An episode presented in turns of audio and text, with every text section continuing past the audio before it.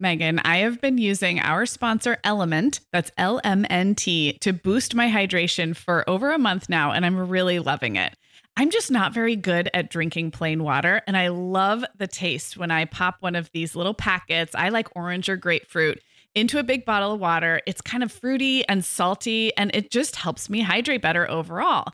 Element is a zero sugar electrolyte drink mix born from the growing body of research that shows the best health outcomes occur with higher sodium levels. Each little pack delivers a significant dose of electrolytes, but minus sugar, artificial colors, and other iffy ingredients. Element's flavors are so unique, like fruity watermelon salt and spicy sweet mango chili. And we're going to set our listeners up with a variety pack so you can find your favorite. Right. You can receive a free element sample pack containing eight flavors with any drink mix purchase when you purchase through our custom link, drinkelement.com slash mom hour. That's D R I N K L M N T slash mom hour. This offer is available exclusively through our partnership and is available for both new and returning customers. And if you're an Element insider, you'll have first access to Element Sparkling, a bold can of sparkling electrolyte water. Again, it's drinklmnt.com slash mom hour. Hi, I'm Sarah. And I'm Meagan. We're two moms with eight kids between us, from little to grown. We're in different areas of the country and in different stages of life. But we both know that motherhood's a lot easier when real moms share tips and encouragement. And remind you that it's really all going to be okay. We're not experts, we're parents who've been there. We're not perfect, we're real. Welcome to the Mom Hour. Hi, everyone, and welcome to the Mom Hour. I'm Meagan Francis, here with one of our monthly Voices episodes, where we bring you thoughtful conversations with voices across the spectrum of motherhood. Before I dive into today's interview, I want to share with you a few statistics. Okay, here's one. The preterm birth rate among Black women is 50% higher than the rate among all other women combined. Here's another one. The rates of pregnancy related death for Black women over the age of 30 are four to five times higher than their white peers and another. Black women are 27% more likely to experience severe pregnancy complications than white women. During the pandemic, women of color have experienced mental health conditions at rates two to three times higher than white women. I pulled those stats from the March of Dimes website, by the way, and you can find the links at our show notes. And the March of Dimes goes on to state that these disparities cannot be explained by differences in age or education. According to the latest CDC data, maternal mortality rates among Black women with a completed college education or higher were 1.6 times that of white women with less than a high school diploma. So, what is going on? Well, there's a lot to unpack here, and certainly more than we can do justice to in an hour long podcast episode. But I think it's important that the broader community of moms, that's all of us, right? fully recognizes and confronts the inequalities and challenges faced by so many of our fellow moms. So today I'm talking with Monique Dozier, a California based licensed therapist and founder of Journey to Genesis Mental Health Services. From her work in a variety of hospital and nonprofit settings, Monique has learned a lot about the needs of women and moms starting from the very beginning of the motherhood journey. And at Journey to Genesis, she provides therapy and life coaching services with a specific focus on the unique needs of Black women. Monique has a lot of great insights as a clinician who's worked in both private practices and in hospital ERs. And in today's conversation, she shares what those disparities can often look like for real moms, where they may be stemming from, and how the broader community of moms can help. She also shares some of her favorite things about being a Black woman and mom, which I really loved hearing about. Meagan, the end of the school year and kickoff to summer is a busy time of the year for families, but we can all eat stress free and hit our wellness goals with ready to eat meals from our sponsor, Factor. Factor's delicious meals are never frozen and can be ready to eat in just two minutes. You can pick from a weekly menu of 35 options, including popular choices like Calorie Smart, Protein Plus, and Keto. Plus, they have more than 60 add ons like breakfast, lunch, snacks, and beverages to keep you fueled all day long. So, our team was comparing notes recently on our favorite Factor meals, and Katie loved the herb crusted chicken with mashed cauliflower and toasted almond green beans. I loved that one too. And get this, so did her little boy, Charlie. She heated it up for lunch one day, and Charlie, who's three, ate almost all of the green beans. I mean, that's quite an endorsement, right? I was going to say, what a parenting win. and I get it, Charlie. Those green beans are crazy good. And if you really want to treat yourself, they even have meals with filet mignon, shrimp, truffle butter, broccolini, and asparagus. Listeners, head to factormeals.com slash momhour50 and use code momhour50 to get 50% off your first box plus 20% off your next box. That's code MOMHOUR50 at factormeals.com slash MOMHOUR50 to get 50% off your first box plus 20% off your next box while your subscription is active. Okay, Meagan, like many of our listeners, I'm sure I've been doing some spring cleaning in my closet lately, and it always feels so good to get rid of clothes I'm not wearing, things that don't fit or that aren't my style anymore. But you know what I realized? All of my Vionic shoes are always in the keep pile. They just tick all the boxes. They're cute, comfy, high quality, they last forever. And I love growing my Vionic collection, especially with the latest styles from their Vionic Vitals collection. The Vionic Vitals collection offers daily wear styles designed for elegance, comfort, and versatility. We both love the Uptown loafer, which collapses flat, so it's perfect for travel. The Chardonnay heeled sandal, which I know you love, Sarah. The Walk 23 classic sneaker, which our team member Katie gets compliments on all the time and the Willa slip on flat, one of my favorites, which comes in 12 colors for any outfit. Yeah, I need to uh, get the Willa slip on flat. That's next on my list. Well, listeners, if you're ready to try the shoes we're always raving about, use code the Mom Hour 15 at checkout for 15% off your entire order at vionicshoes.com when you log into your account. That's one time use only. Vionic shoes, wearable well being for your feet. Hi, Monique. Thank you so much for being on the Mom Hour. Thank you. I'm really honored, truly, to be here. Well, Monique, before we jump into your professional life and the work that you're doing with Journey to Genesis, tell us about your life as a mom. Wow, that's that's a loaded question. I was going to say, you know, we have all day, so go ahead, just tell us everything about your life as a mom. Yeah. I guess I'm glad you asked me that today and not a few days ago. Um, where I was like chasing the dog down the street in a robe. And, you know, after my five year old left the front door open. Oh my goodness. Um, I have been there actually more than once. So, oh, I'm, I'm glad that I'm not alone. So, you know, um, but I truly love being a mother. I can say that with all sincerity. It's a very full life. Um, but it's it's rewarding, but maybe one of the hardest jobs I've ever had for sure. Yeah. Um, we have two little girls, and uh, we have Genesis, who is eight, and Journey, who is five. Oh, okay. Um, I was seeing the, so it's seeing the name. yeah, mm-hmm. yeah, you see that already. Good. Yeah, um, I love it. Genesis is our I always say she's my heartbeat. She's she's a lover in the family, very sweet. We have multiple animals running around the house because of her. Um, but she just really keeps the house like with such a, just a loving vibe and rhythm. Journey is the joy. She's fun, she's bubbly, full of personality, but a little sneaky at times. Um, mm-hmm. But the two of them together are just the best. my husband and I, we've been together since high school, believe it or not. Um, and it's it's a really busy life of like drop offs, pickups, taekwondo, swim, and somehow running a therapeutic private practice in between there. You're just kind of um, squeezing that in, right? Yeah, I mean, just inch it in there, you know, right, just right. every so often. In your free time. yeah. But it's fun. I will say that. I, I will say the house is always full of life and energy, and that's what I prayed for when I, you know, mm-hmm. wanted to become a mother. So I really do enjoy it, truly. I think that a lot of our listeners will relate to the different personalities and how they jive and sometimes don't. And I know as a mom of five, I was always amazed. After I had the first two, I was like, oh, they're so different. So that's like all the different like that's all the kinds of kids there are in the world. And then I had my third. I'm like, oh no, he's totally different. And then I had another one. I'm like, wait, they they're all different. So it's always so fun to hear those personality differences. Yeah, and it's like, how do you like?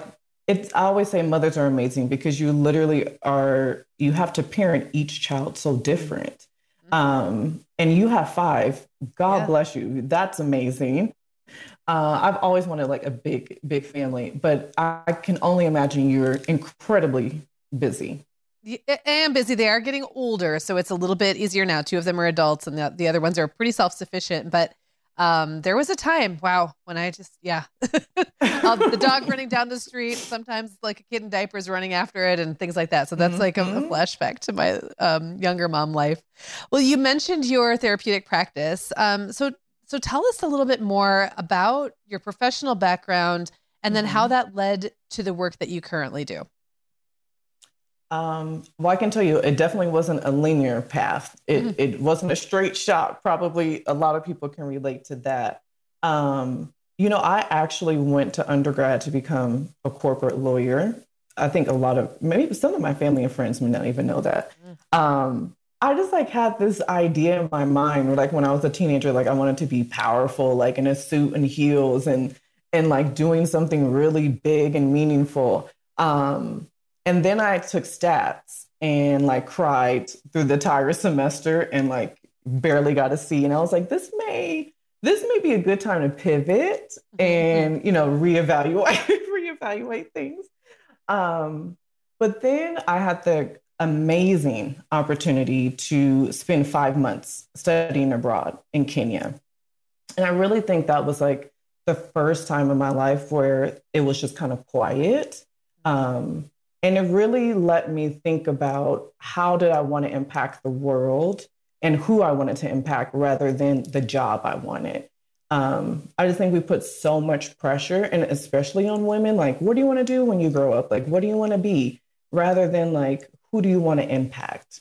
How do you want to change the world? Right. And so I was able to really kind of sit in that while I was studying abroad.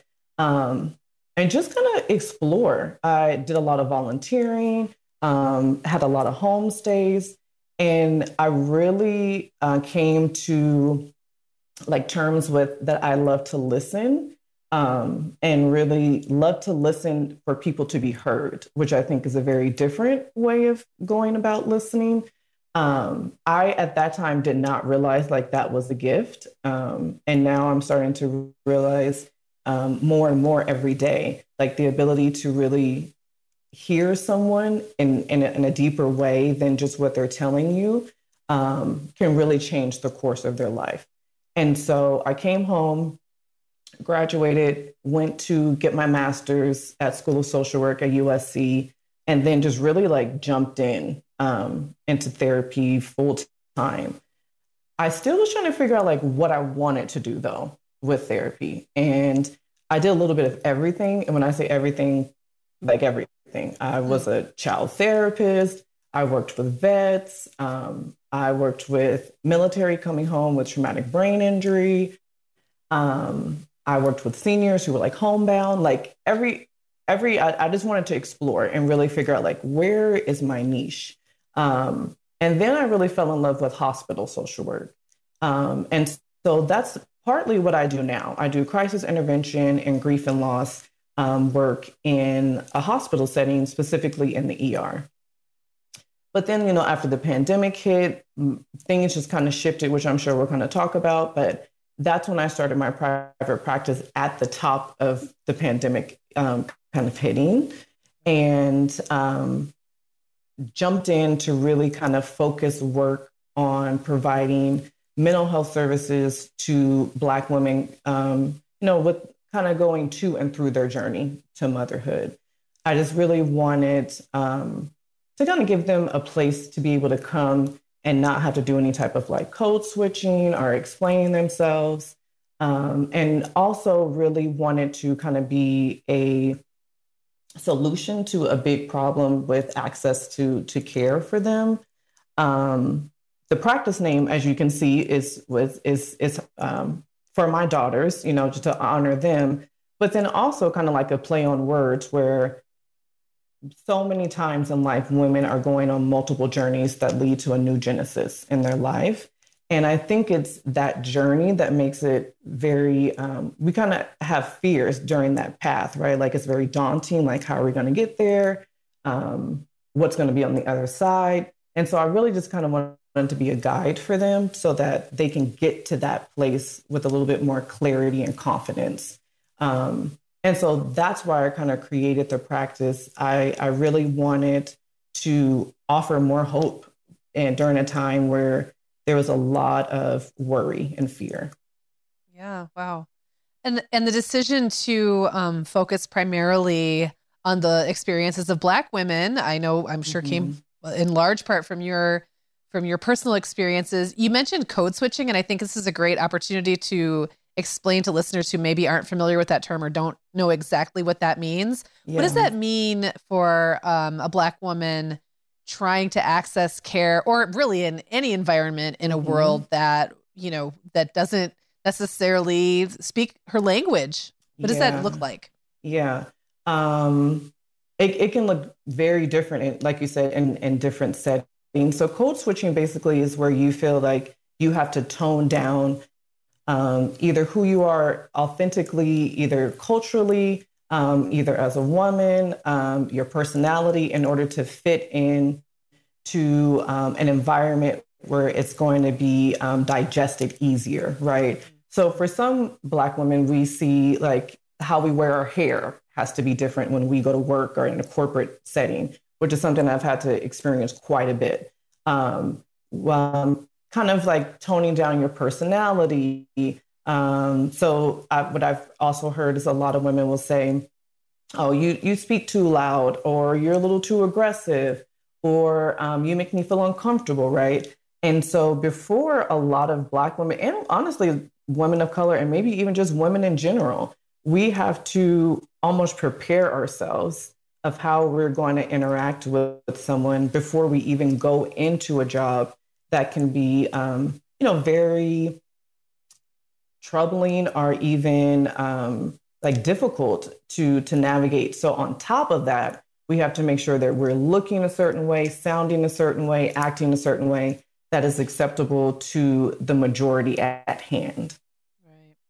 Yeah. And I mean, even if it starts to seem easy, it's still sucking up a lot oh. of mental and emotional energy, like in the background, running like a computer, right? Like just yes, yeah, like sucking up all your RAM. Day. Yeah, yeah, like your battery is just like depleting throughout the day. I can yeah. remember so many times, Meagan, when I've got in the car after working at the hospital and like pulling my hair tie off so my curls could like fluff out. Like it literally it just felt like freedom right and you don't even realize how exhausting that is every day until i didn't have to do it anymore right. like in in the setting that i have now where i get to like show up as like my authentic self literally every day which is such a privilege i just i perform better right like yeah. it's i don't have that additional burden that's that's carried with me and it's yeah. it's a beautiful it's it's beautiful to be able to work like that how do you think that those um,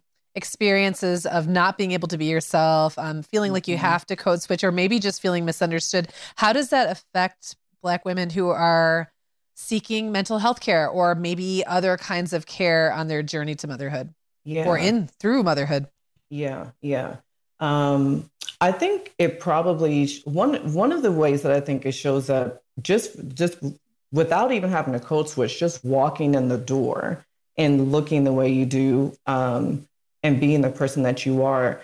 And in the health field, I've seen with my own eyes and even statistically speaking that pain management is just different.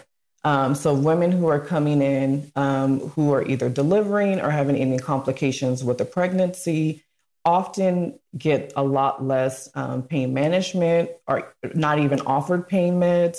I've seen women come in with like hyperemesis, and that's when you like just can't stop throwing up throughout pregnancy, which is common um, for some women. But when it's really bad, it's very like debilitating, right? Like you can't go to work and throw up all day and still function. Um, and there there are ways to kind of treat that, right? I mean, there's IVs, there's medications, and I've seen so many Black women come in with that complication or, or problem and be sent home um, and just told, like, you know, this, you're pregnant, like, kind of push through it. Where I've seen other women um, come in and like be checked in for three days and hooked up to an IV, and then they get to go home and, you know, kind of feel, you know, rebooted and, and able to kind of engage in life. And so just that alone, just without even opening your mouth, already kind of sets a tone um, for healthcare. But also, I think there's just so many systemic issues in health and mental health for Black women.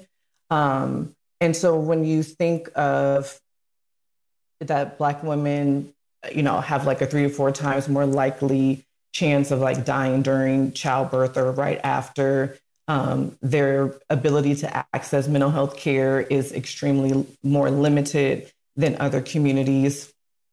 Um, you think about what other stats can I think of, even just off top? Um, even when you look at maternal deaths, right? When you look at white women, often they're connected to uh, medical complications. And for Black women, they're connected to mental health complications.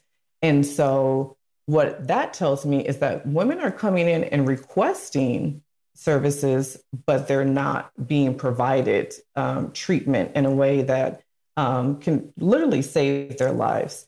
And so, if you come in and you are either not showing that you look sad enough or um, make someone feel uncomfortable or um, present in a way that they, you know, are not comfortable around, quite often you're being sent home with inadequate resources and care that ultimately affects how you, um, you know, navigate life and or raise your family and children. And it, it's like it, it, when you talk through it like that, it seems so evident that mm-hmm. it really mm-hmm. starts with that ability to feel comfortable and like yourself in the setting. Because if you don't feel like you can be honest or that you're not welcome or that you know, you know, no one mm-hmm. knows how to mm-hmm. deal with you or whatever, um, and it just feels foreign, how are you ever going to open up and be honest enough about what's happening, whether it's a mental health issue or a physical health issue? It's like you're you're kind of just barred right from the beginning.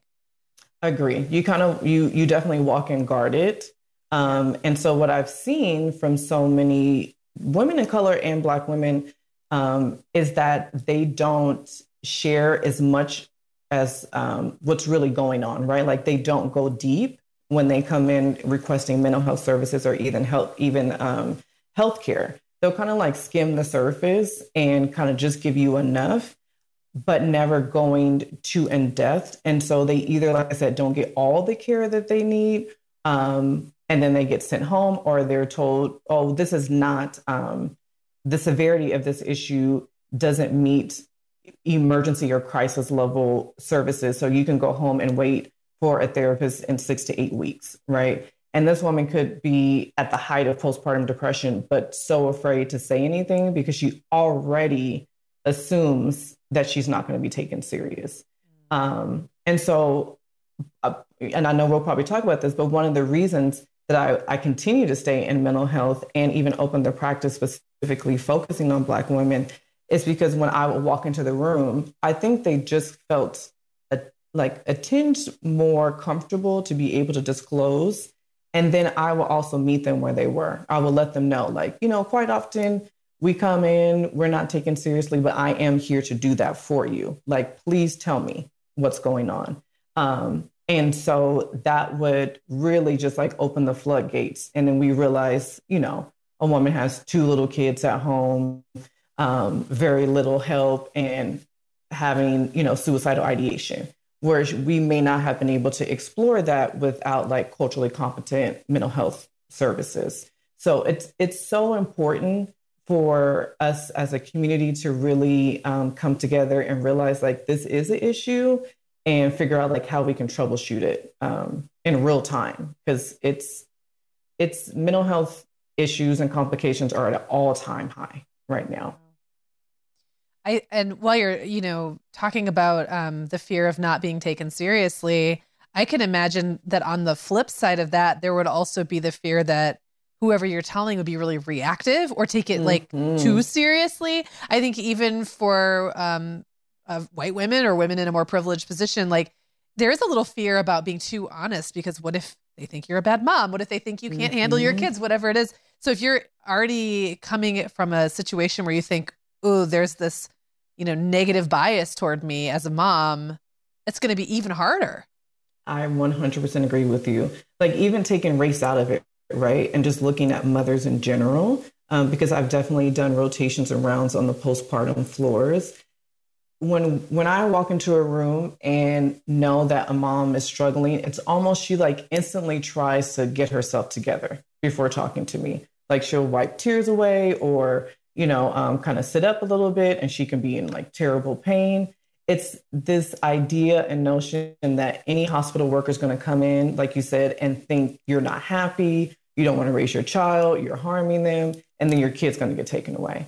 Um, or you know, just deemed uh, not a good mother, which is daunting for a lot of us. It's just so much pressure in order, so much pressure to kind of be um, perfect as a mom and do things in the correct way. And there is no right way, right? Yeah. Um, I remember having a friend who had a baby and I called her in the hospital. And I was like, oh my God, you must be so excited, you know, blah, blah, blah, all the little cute pleasantries.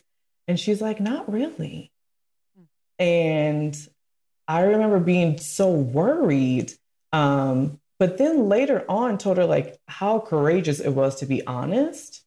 And we eventually realized like she was having some like really early onset postpartum depression and, and anxiety, but she was able to get help because she felt that she could be honest with us as friends. And we were able to kind of put some help and supports around her.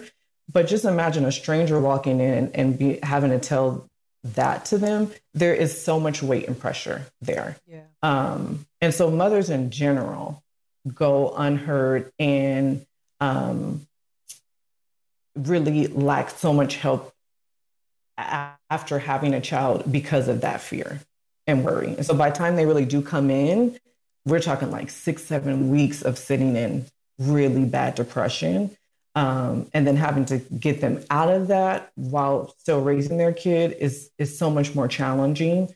Um, and so I really wish that there was a way to better assess women after uh, pregnancy, um, especially like those first few weeks where we kind of just send them home and leave them um, to be. Where I really yeah. wish that we could just provide more help and support um, around them because that's where it really starts to show up.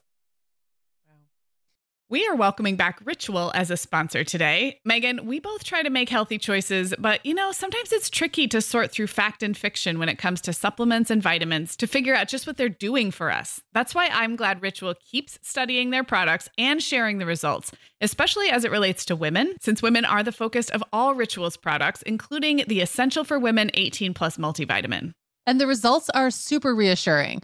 Just as an example, Ritual conducted a university led clinical trial for their Essential for Women 18 Plus multivitamin, and it was shown to increase vitamin D levels by 43% and omega 3 DHA levels by 41% in just 12 weeks. Ritual's Essential for Women 18 Plus multivitamin is made with high quality and traceable key nutrients in clean, bioavailable forms with nine key nutrients in two capsules per day. Plus, they are leading the industry when it comes to sustainability. They use lower carbon packaging and prioritize sustainably sourced ingredients. That kind of thoughtfulness really matters to me. No more shady business. Rituals Essential for Women 18 Plus is a multivitamin you can actually trust. Get 25% off your first month at ritual.com slash the mom hour. Start Ritual or add the Essential for Women 18 Plus to your subscription today. That's ritual.com slash the mom hour for 25% off. Meagan, our sponsor, Carnegie Hall Kids, is a free website for kids ages 5 to 12 to learn about music through fun games and quizzes. I'm really excited to tell everybody about their new Sights You Can Hear quiz. This is really cool. It's an online quiz you can do with your kids or they can do on their own, and it plays a piece of music, and then you guess what visual image or scene it sounds like. Our listeners may have heard the name Carnegie Hall because of their live performances, but they might not know about all the educational resources they also have for kids and families on their website. Carnegie Hall Kids ignites imagination in children, offering activities that both encourage musical curiosity and develop knowledge of musical concepts. And did we mention free? If you haven't yet, you're definitely going to want to check out Carnegie Hall Kids' interactive musical explorers around the world map. It teaches kids different musical traditions like Vietnamese folk, cumbia from Colombia, bluegrass and jazz from the US, and more. Start the musical journey early and go to kids.carnegiehall.org to check out fun, child friendly games and quizzes. That's kids.carnegiehall.org. Okay, Monique. Well, you mentioned earlier that really that um, experience of care that you get you know, right from fertility. You mentioned um, fertility and and your maternity care, postpartum health. When you that experience that you have as a new mom, you bring that forward into your life as a mom throughout the whole experience. So, how does what's happening um, in care, in mental health care, in maternal health care for Black women, how is that affecting the whole trajectory mm-hmm. of their mm-hmm. lives? Yeah. Um, it's that's such a big question. And even just even just thinking about all the disparities that happen around black motherhood just gets me teary every time I think about it. And and being in the system and watching it happen and attempting to be an advocate as best I can um, can be extremely overwhelming. But to answer that um, that question, I mean, as lightly and quickly as possible, is, it affects them drastically. Um, if you even look at before birth, right? So women who are trying to conceive are even going through, are attempting to go through fertility treatment. Their access to care, um, or even their knowledge about fertility treatment, I'm starting to find out, is a lot more limited than other communities. Um, I'm I'm pretty open and letting people know that I struggled with fertility and trying to conceive my first child. Um, my husband and I went through three years of fertility, and this is after I was already working in the healthcare system. I had like you know what people would say like like Cadillac insurance, like mm-hmm. access to everything, right? And even I have pretty limited knowledge about what you could or could not access with your insurance. Um, but even outside of that, when I would go to appointments or even tell them, like, oh my goodness, like I feel like there's an issue here. I kind of felt a little brushed off by some providers, not by all. I can can say that. Um, but after after our first treatment, I had to have a surgery, and the because of my complications stem from endometriosis. Um, so I had to have a surgery. The surgeon comes in and he says, You have stage four endometriosis. You're not going to be able to have a child. Do you want birth control? And like literally, that was it. Like there, was nothing. nice else. to see you too. Uh, I was like, oh, that's a lot to take away. Um, right, right. there was like no hope, nothing in there, right? And if it wasn't for like a village of women who were made up of women of color and white women, honestly, um, to kind of help me navigate the healthcare system and like get me into some specialists, I'm not sure that we would have the children that we have today. Yeah. And so um, it, it does really make a big difference. So from trying to conceive, already have a limited access to treatment resources and knowledge there, right? And then you get to, okay, pregnancy and delivery. Um, Black women have three to four times more likely that they're going to die in childbirth or right after, like we talked about. And um, so already going into the hospital, there's anxiety, right? Like mm. we've even seen um, in the past few years some really big celebrities that have had family members die of complications in hospitals um, that could have been preventable. Um, and so it doesn't even always mean about your social economic status or your, even your access to care, but sometimes it really can just be who you are when you show up, right? And and not being taken serious, or um, like I said, feeling like we can manage more pain. So um, not really adhering to our requests there. And so then we move postpartum, and we talked a little bit before about um, Black women succumbing to mental health complications more than others um, in that postpartum time, either because of their inability to be heard and seen appropriately or have the access that they need or being told to wait six to eight weeks after they come in saying that they're having some depression. Um, and so then that just kind of pushes things out, of course, right, to how they're even parenting these children. So if you are going through years of postpartum depression or depression, um, just how you're even showing up for your kids is probably very different than what you would want.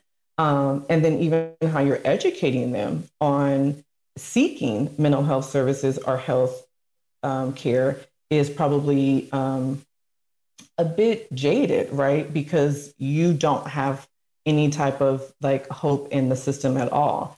So it kind of like creates this um, system within like the Black community of distrusting healthcare or mental health services. So you have the systemic issues, and then now we have like the cultural, historical issues underneath there, where a lot of folks now just won't even attempt to access healthcare or mental health. Um, and so what I would see often is the, in the ER is that became people's primary way of um, kind of treating themselves. They will only come in when they were in an emergency rather than going for like routine services, which we know can prevent crisis. So it really kind of just sets a tone before even um, conceiving all the way into adulthood for the community. Yeah, wow.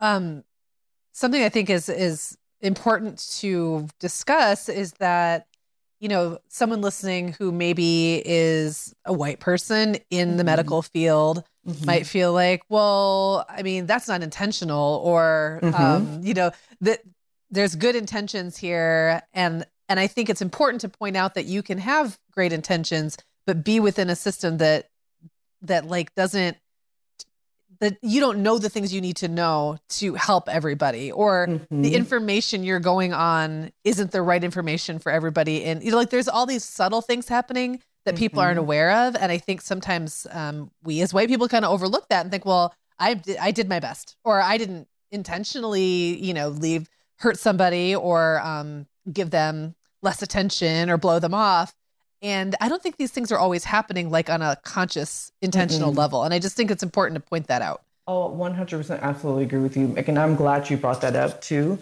Because first, let me say, working in the hospital that I work in now, and even all the other um, hospital or medical settings, there were so many allies throughout my time working and continue to be. Um, some of the best care that I've ever received have been from other um, communities of color or white physicians.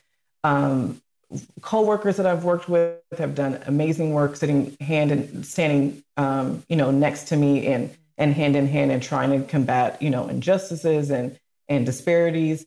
And so I agree with you. It is not everyone, and I don't think that everyone is intentionally doing it. I can even say just being in that in that setting that I have unintentionally probably not done as much as I could just because of the tone that has been set, right, um, for so long. And so I think that's probably the biggest thing to combat is start just questioning why we are doing the things that we do rather than just kind of going with the flow.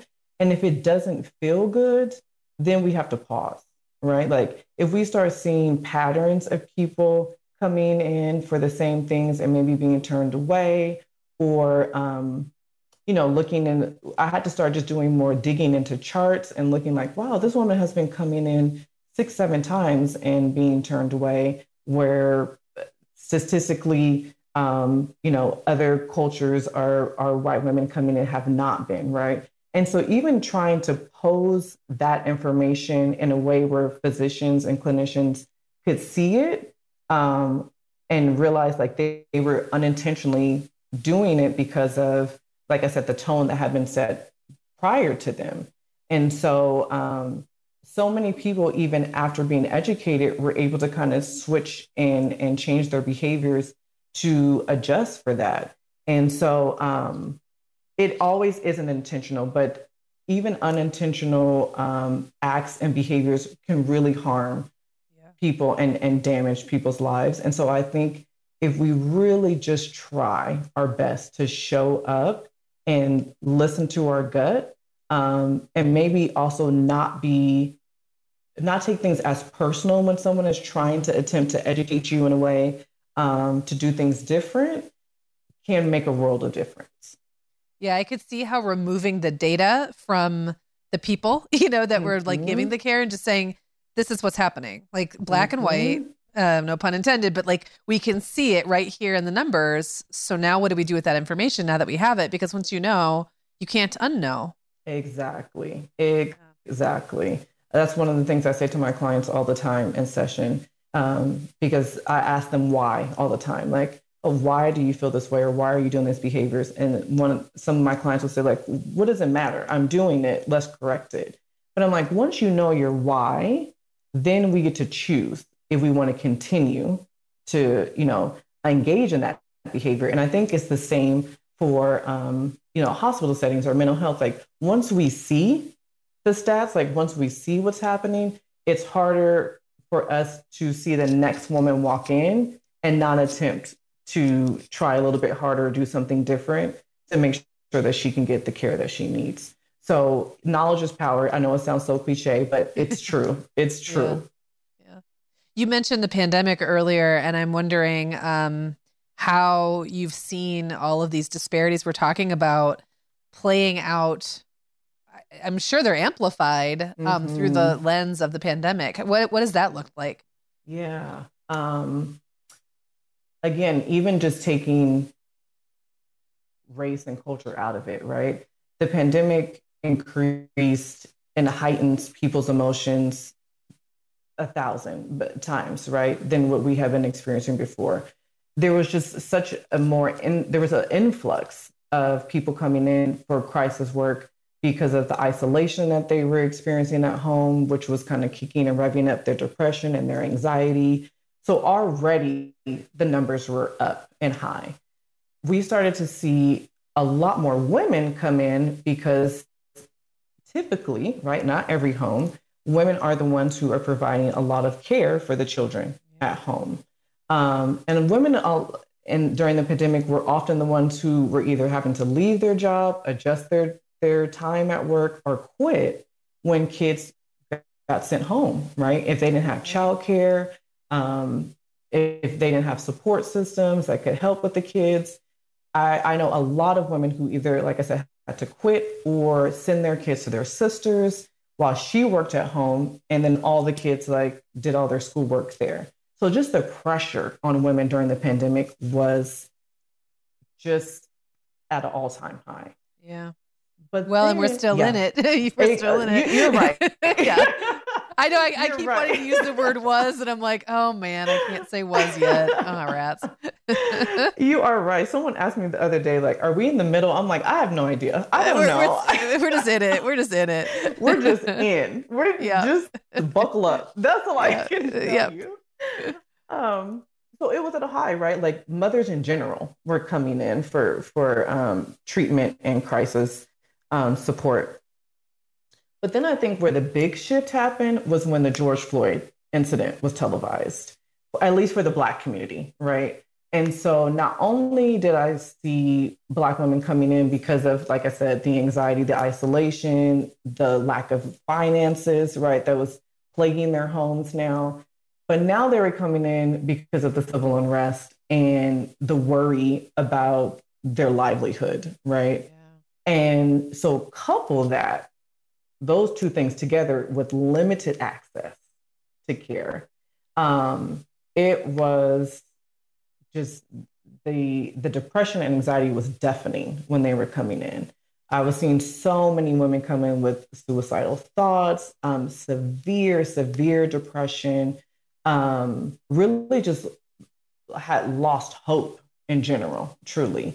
Um, and so the pandemic really changed um, the trajectory of mental health services. The insurance companies and the hospitals were not prepared for so many people to be wanting to even access care at that time, right? So they were not only did they not have a plan in place, but they didn't even have enough clinicians in place to provide the care. Um, and so we already were looking at a three to six wait for people to be seen um, for services. It started to get pushed out to, I mean, seven, eight, nine weeks before a therapist could even see you. Um, and that's when you were coming in saying like you were in debilitating depression and we were still sending you home because there, there was just nothing that we technically could do except for crisis intervention in the ER. Um, so the pandemic completely shifted things. Um, and then on top of that, you know, the healthcare workers and mental health workers were going through their own issues at home with their kids being home or having depression or being afraid to come to work. And so it really was kind of like the perfect storm for things to kind of crumble and fall apart um, in this field. Oh, so much going on. Mm-hmm. Um, so much to unpack. And I'm I'm wondering if there are things um the broader community of moms, white moms and moms of color um, in other um, cultures can do to specifically help black moms have better experiences and outcomes. I, I, know that's such a hard thing to even think about. Like, well, what can I do? I'm just mm-hmm. another mom, right? But there must be a way to kind of create this sisterhood, this community with mm-hmm. where we're all kind of, you know, reaching out to each other. So what are some things we can do? Yeah. Um I, think first, like one of the phrases that we say in the hospital all the time is if you see something, say something. Um, and I think that's a lot harder to do than um, just to tell someone because it really does take an act of courage but there's been so many times that I've seen people intervene um, in a situation that um, seems troubling or um, unjust and really change the trajectory of someone's life after they left um, that that hospital um, or that service. And so I say, if you are in a position of power in any way in your life, right? If you are a supervisor or even a nurse or a therapist, right, that's providing therapy to communities of color, and you see um, something that doesn't feel right or, or an injustice happening or someone not um, getting adequate services or being dismissed, it, it sometimes can make a difference when you are approaching um, another colleague, either from the same background or community, or someone that reveres you or loves or respects you, to be able to tell them like, hey, I think we need to do that different. Um, than coming from the actual person that's experiencing the injustice, right?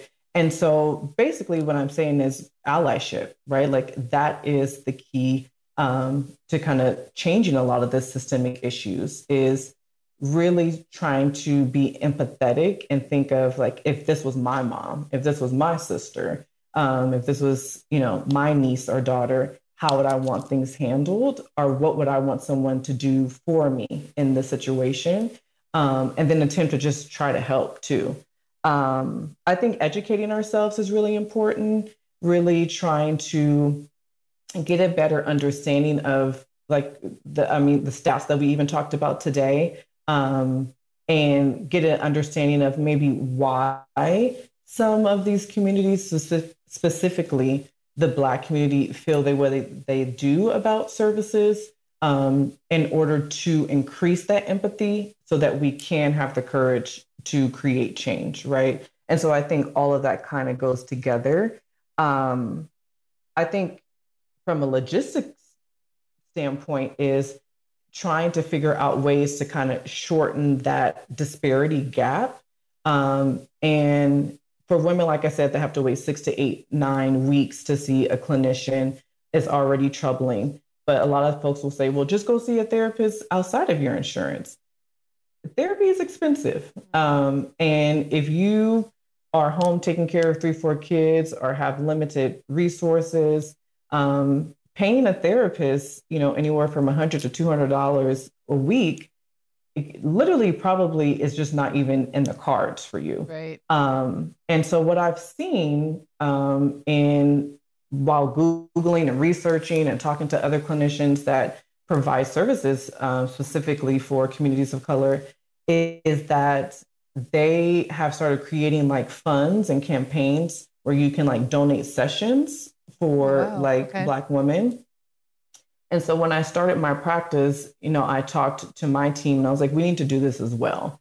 Because some of these, um, some of the, the campaigns are exceptional, they're amazing, but often are depleted very quickly, right? Like they'll get a really big donation and then um, the funds are gone like within a month. And it's amazing that they're able to provide services for so many women. But I think again, if you don't even know about those funds, if you don't know about you know um, these resources, it's hard to even um, you know access them.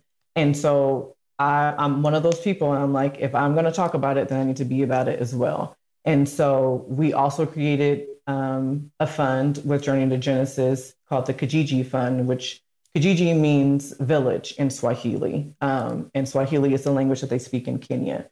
And so, again, Kenya was a, a genesis for me, and I like to try to bring things back. Um, and so we usually, you know, twice a year put out the campaign to see if anyone wants to donate services, and we'll literally in real time donate those funds to um, Black women that want to seek therapy services. And so, really, just kind of shortening the gap for women that really need some services quickly. Um, and so, that's another way.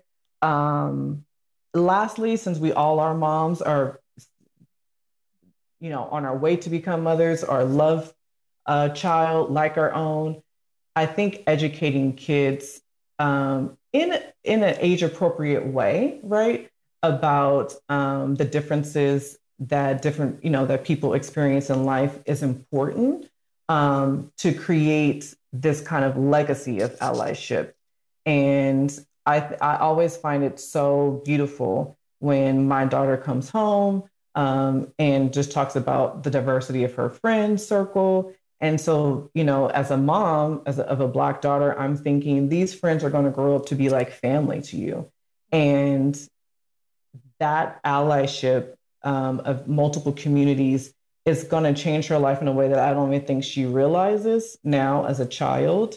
Um, but I think them knowing that she's important to them when someone walks in and looks like her, maybe that they'll advocate for for that stranger as well because they'll think of Genesis, right? And so I think just exposing our kids to more, um, it, like I said, in an age appropriate way, can really kind of change the trajectory of of our kids and grandkids' lives. You mentioned earlier um, asking questions, asking why, and I think mm-hmm.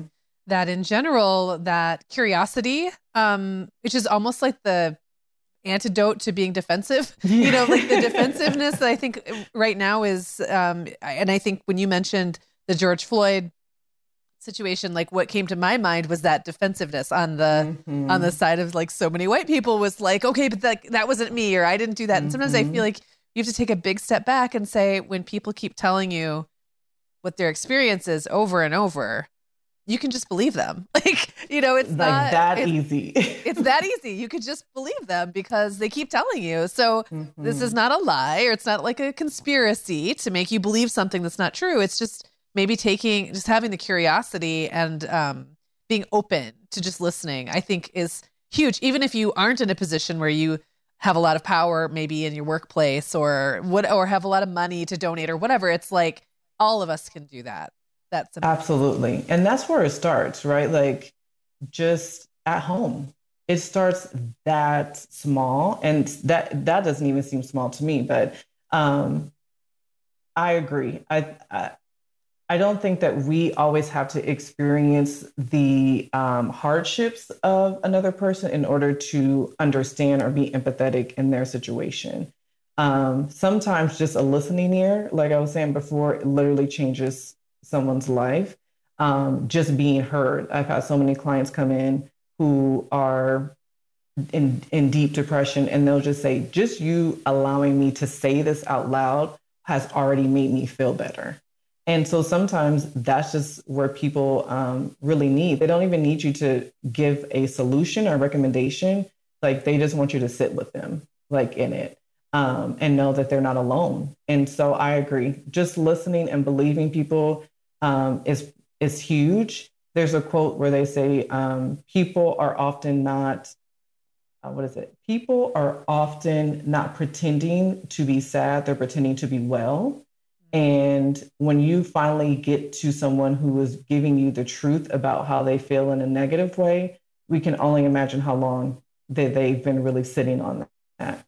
So again, just sitting side by side with someone and holding their hand um, can look, save their life some days. Well, we've talked a lot today about um, some of the challenges that are mm-hmm. facing Black moms, but I want to make sure we talk about the the other side. So I'm hoping that you can share just some of the really uniquely positive and joyful things about the experience of being a Black woman, being a Black mother mm-hmm. that maybe just doesn't get shared enough. Yeah. Uh, first, just thank you for letting me hold that space. I, I don't think um, as a Black woman, I get to really talk about the joys of, of being who I am. And so I appreciate you for even giving me the time and space and opportunity, especially on this platform, to be able to do that. So I thank you, Meagan, for that. Um, You're very um, welcome. We love that. We love those stories. So yeah, we definitely I really that. appreciate that. Um, there's so many things I love about being a Black woman, truly. But a, a, few of them I would say is first, I really love our ability to kind of like live this communal, collective way of life. Um, I call it a village. But um, when I when I even think about my kids, my sisters, my mother, their cousins, all function as like maternal figures for them. And that's not frowned upon often in our community. It's usually celebrated. And I, I believe that raising kids is best when done with others. Um, parenting is like a contact sport, right? Like it knocks you down often, right? Like often. Um, and I got to recover from those hits some days. Right? but the kids still got to eat. So right, I'm like, right. oh, what do we do when mom is recovering? Yeah. and you're still hungry. I, I don't know. That's where grandma comes in, right? So yeah. I am so grateful for my village. Like truly, my, like again, my sisters, my mom, my friends, they we really kind of raise our kids together um, and and this village approach. And so I love that. I love that my kids have other people outside of their parents where they feel that they can um, discuss some of the most serious matters with, because you know, always coming to mom or dad is um, not what they envision to be ideal. And but I still want them to be able to have someone to talk about those yeah. things with. And if it's not me, why not my village? And so I, I don't even personalize it. Like if my daughter comes home from school and has a bad day and wants to talk to my mom and not me, I'm like, hey, just talk to somebody. right. Right. Right. And, and often I'm like, hey, talk to her. Give me a break. right. Right. it's fine. Um, so I really do appreciate that about my culture. Um, I have been really loving to the representation that's been happening in the media for us through like either cartoons or scripted work. And that's been such a big um, change for my kids than what I had maybe growing up. Um, we definitely had a lot of like maybe script, not even a lot, but we definitely had some scripted um, series on TV where I was able to identify with with the family or, or the person in the show. But they now have like a lot of choice um, to be able to either turn on, um, you know, the, the new Michelle Obama show that she has on, or um, Ada Twist, or uh, La La. Like, there's so many things that they can turn on and look and say, like, oh, she looks like me. Um, I remember even watching, what did we watch recently? Um, I think it was Ada Twist, and she has two kind of like curly puff balls in her hair. And my youngest daughter was like, Oh, her hair looks like mine. And that, of course, I'm like tearing up and she doesn't get it. But I'm like, You have no idea how now you can look at someone on the screen and say, like, Oh, that could be me. I could be a scientist, right? Like, yeah. I could be the first lady. And so I love the representation that we're having now, um, either in film, cartoons, to the White House, right? Like that has just been an ultimate win um, for us in our community. I've also really loved seeing so many more so many more Black women step into entrepreneurship in these past like probably I want to say like decade, and the mirroring the, the modeling that that's setting for our girls now, um, and even our sons to know like this is an, an option um, it, it's definitely legacy building for so many, but also it just allows them to explore who they want to be rather than who they have to be to provide for their families. Yeah. Um, and so giving them choice and option, um, I think for us as adults, as Black women, and taking that risk and saying, I'm just going to do things different, in order to provide for my kids um, just a different mindset in life is we know you know um, just transformative for them. So it's just it's it's definitely have been some challenges right these years um, in in the community but there has been some beautiful wins. And at, at the core of us we i think we're just a beautiful creative hip stylish culture mm-hmm. of people. And i love waking up who, to who i am every day. It's it's an honor to to be a black woman um, and just raise two little black girls to to feel the same way I love it. well, thanks so much, Monique. Before we wrap up, I definitely mm-hmm. want to talk a little bit about your practice, Journey to Genesis, and what services you offer. Because I, I think, if I understand correctly, um, you work with um, you work with clients in California, but also outside of California. So, how I does do. that work? Yeah, yeah. So, Journey to Genesis Mental Health Services is a um, psychotherapy practice primarily, and so with with that part of it, I provide therapeutic services in the state of California. You can be anywhere in the state of California, um, from up north to San Diego, right? Um, because my practice is primarily um, virtual and telehealth. So I am able. Just this week, I saw a mom in San Francisco, and then tonight I have a mom that lives in the Inland Empire. And so I love, love the internet. I love um, that we are able to connect now in this type of way so that I can really kind of show up for people that maybe um, in proximity wouldn't have access um, to me as a clinician. So I provide therapy services, like I said, primarily for Black women um, on their journeys to and through motherhood. So that can look like trying to conceive, that can look like pregnancy, postpartum depression, even the loss of a child, history of miscarriages. Um, I also provide services for women that don't identify as Black, and I do have quite a bit of uh, folks on my caseload who don't identify um, in that community. I actually have one or two men too on my caseload, and they're like, I don't care that that's your specialty. I just really want to work with you. So I always think that's pretty cool when they come um, and want to work together. But I always let them know this is my specialty, this is the focus that I have, but we still can do some amazing work together. Um, if you live outside of the state of California or even in the state and want to do some type of life coaching, I offer that services that service as well. And so that just looks a little less, um, uh, I would say, less of a treatment plan and more of like goal setting.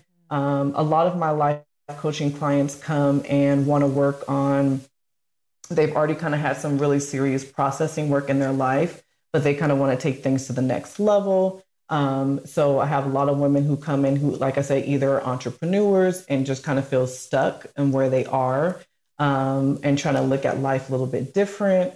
Uh, I have some life coaching clients who really just kind of want to figure out um, like connections in their life. Uh, why can't I get into a routine? Or right. why am I having a complication with friendships? Um, or why am I having trouble with relationships? And we kind of just look at patterns in their life. Um, and so life coaching can look very similar to therapy um, on some days, but therapy, like I said, is more of a treatment plan, and we're really kind of troubleshooting just usually mental or emotional health issues, where life coaching really allows us to go into a, a big, broader way um, um, of thinking about life. So I do have clients in California who does life coaching, but if you are out of the state of California, I cannot provide therapy. Um, so a lot of my clients, I will tell them, you know, get whatever processing work you need done, and then we can do life coaching um, after. So it's it's awesome to be able to speak to someone in Philadelphia in the morning and then LA at night. Yeah. Um, and just kind of get a broad range of, of what's going on in our nation. But those are the services that we offer. Um, I do initial consultations, and all of that can be booked through my website as well. Um, and I offer weekly and bi weekly sessions. It's really great to hear um, you kind of detail how life coaching and therapy are different but can be complementary because I think mm-hmm. sometimes there's a little misunderstanding about that. And we will link um, to your site in the show notes. So if anybody's interested in checking that out, just head to the show notes for this episode and you can click through there. Thank you. Well, Monique, this has been such a wonderful conversation. Thank you so much. Again, if someone wants to learn more about you, um, they can go to Journey 2. That's the digit 2, numeral 2, journey2genesis.com. Um, it's been wonderful having you on the show. Thanks so much. It's been an honor. Thank you for allowing me to to come and thank you to all the listeners. Um, good luck to all the moms out there. I know this is a tough time that we're in, but know that um, you are not alone. Thanks everyone for listening to this episode of the Mom Hour and to Monique Dozier from Journey to Genesis for sharing her perspectives with us. As a reminder, you can learn more about Monique and some of the things we talked about today at the show notes for this episode at themomhour.com. I also want to remind you to check out our sponsor, kidsole.com, with their line of cutting edge insoles, heel cups, and therapy socks that can keep kids' feet comfy and functional. Kidsole is offering our listeners a super generous 40% discount. Just visit Kidsole, that's K-I-D-S-O-L-E dot com slash the mom hour and use code MOMHOUR22 to get that 40% off. Coming up on the podcast, we've got an episode about money saving in the kitchen coming out this Tuesday. We'll talk to you soon. Guess what, Meagan? Over 10,000 teens are already using our sponsor, Erika, to help them unplug. That is amazing. Erika, that's Erika with a K, is the social media health app for teens that gives them the tools to unplug whenever they need to for improved health, study focus, sleep, and daily balance. It's so cool how this works to hide distracting apps from your phone at the touch of a button, keeping them out of sight and out of mind without deleting your data. Yeah, you know, teens really get that social media comes with risks, including addiction, and Erika helps them build healthy habits and self regulation that will benefit them their whole lives. Tell your teens about Erika and save 20% on the Erika family plan with promo code The Mom Hour. Go to erika.app and search for plans. That's Erika with a K, E R I K A dot A P P, and use code The Mom Hour to save 20%. Hi everyone, Meagan here. Sarah and I would absolutely love it if you would hit pause right now, like right where you're listening, and leave the Mom Hour a rating and review. If our show has helped you feel a little more confident as a mom or a little less alone, this is one of the biggest ways you can thank us, and it really only takes about 30 seconds. If you're listening to Apple Podcasts, you can navigate to the Mom Hours show listing. So when you're in the episode you're listening to right now, click where it says the Mom Hour just above the play button and then scroll all the way to the bottom and you will see the ratings and reviews. We would love if you would leave us one as well. Thank you so much for listening.